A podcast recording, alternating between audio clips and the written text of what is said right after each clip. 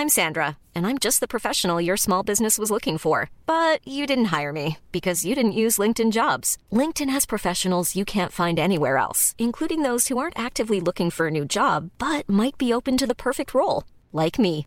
In a given month, over 70% of LinkedIn users don't visit other leading job sites. So if you're not looking on LinkedIn, you'll miss out on great candidates like Sandra. Start hiring professionals like a professional. Post your free job on linkedin.com/people today. Millions of people have lost weight with personalized plans from Noom, like Evan, who can't stand salads and still lost 50 pounds. Salads, generally, for most people, are the easy button, right? For me, that wasn't an option. I never really was a salad guy. That's just not who I am. But Noom worked for me. Get your personalized plan today at Noom.com. Real Noom user compensated to provide their story. In four weeks, the typical Noom user can expect to lose one to two pounds per week. Individual results may vary. Hi. Thanks for joining me on the Barbican's Nothing Concrete podcast for this series, The Music of the Black Renaissance. My name is Dr. Samantha Ege, and this is the final episode in our exploration of classical composers of the Black Renaissance.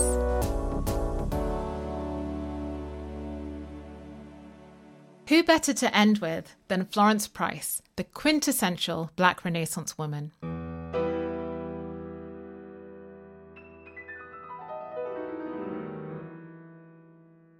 Price's musical journey began in her home of Little Rock, Arkansas. Her first music teacher was her mother, Florence Irene Smith, a soprano and concert pianist. From 1903 to 1906, Price studied at the New England Conservatory of Music in Boston and earned a double major in piano teaching and organ performance. She returned to the South after completing her studies. But once she moved to Chicago in 1927, everything changed.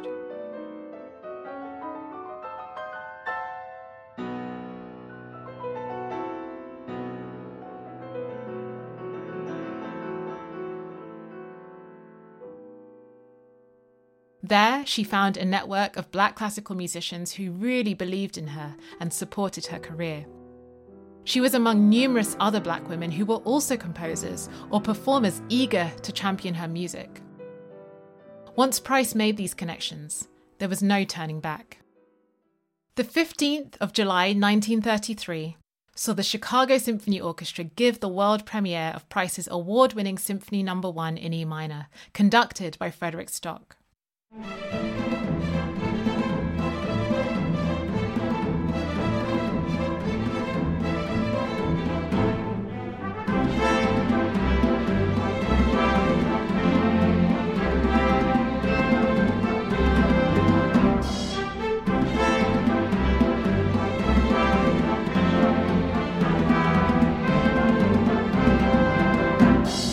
Colleague, a prominent Black Society woman and former concert artist named Maud Roberts George, entered a contract with Frederick Stock to ensure that this historic performance would come to fruition.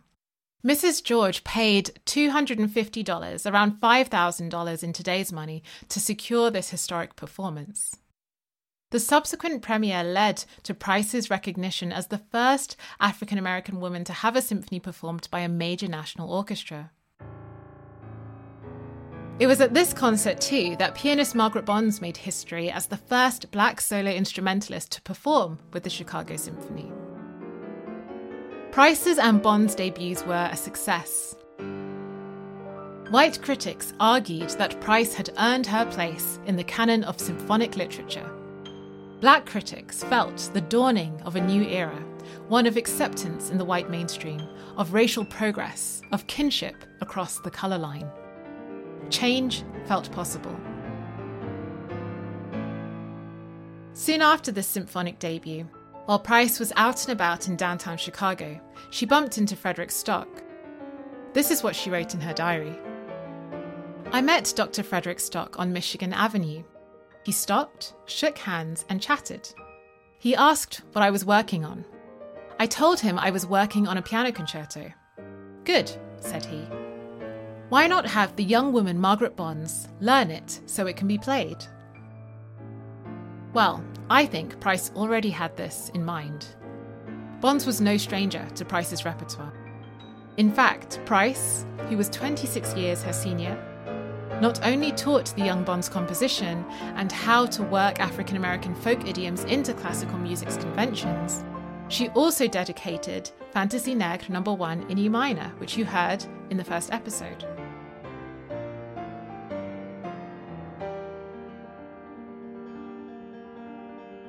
Price's piano concerto wasn't necessarily dedicated to Bonds, but it certainly contained some of the lessons that Price would have taught her as a young girl, such as the use of form in large scale composition, how to construct and develop thematic material, and how to adapt and interweave African American folk styles like spirituals and plantation dances. On top of that, the piece immediately became a part of Bond's repertoire. Bonds performed it as the soloist with the Women's Symphony Orchestra of Chicago on the 12th of October 1934, and it was very well received. The full title of the concerto is Piano Concerto in One Movement, but there are three clear movements that follow the conventional pattern of a fast opening section, a contrasting slow section, and a closing fast section. The first section begins with a theme where its melodic shape reflects that which was used in African American folk songs. So, by constructing a melodic theme around a black folk sound world, Price is giving prominence to this aspect of her heritage. Then we have a piano solo, which builds up to the orchestral entrance.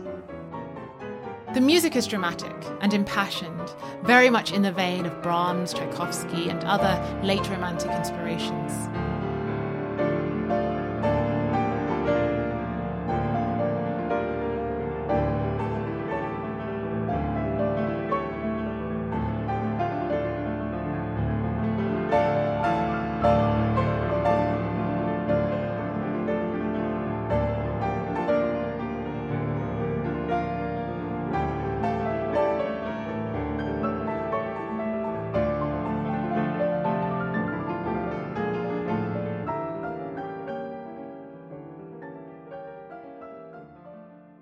The second section unfolds like a song without words.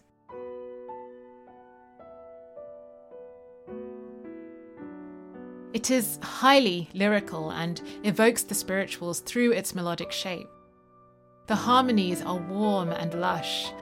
Price really is a romantic at heart.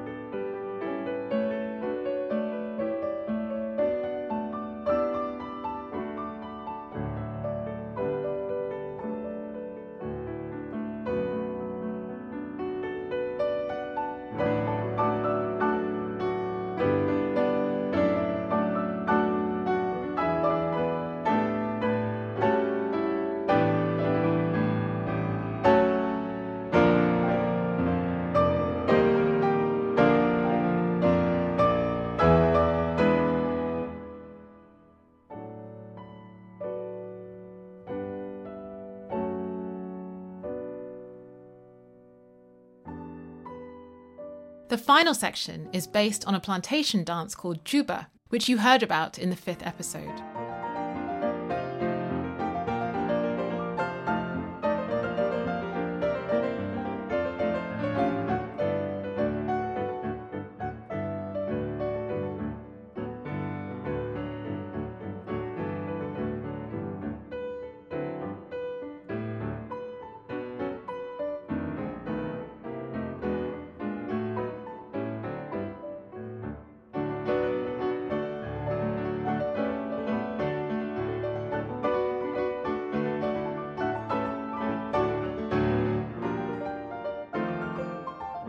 But why does Price call it a concerto in one movement?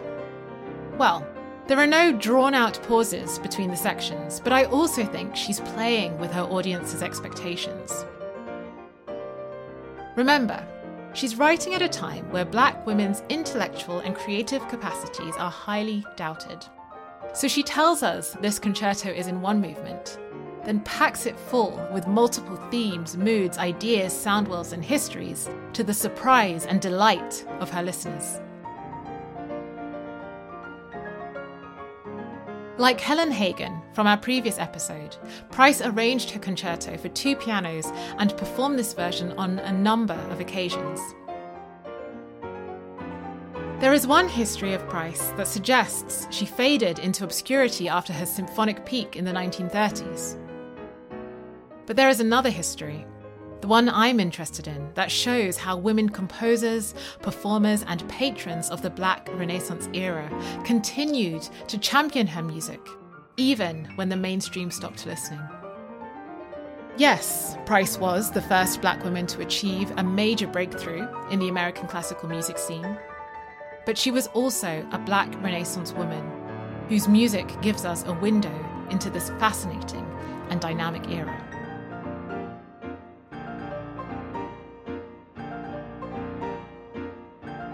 Thank you for joining me on this journey to uncover some of the most important music of the 20th century.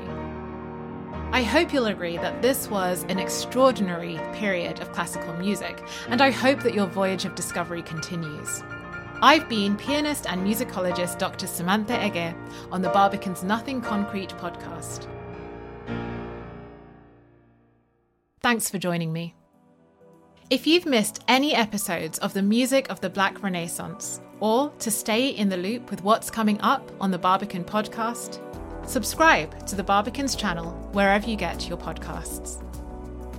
Today's episode was recorded by Rowan Lovell. My albums, including today's recording of Florence Price's piano concerto, are available to buy on the Lorelt label.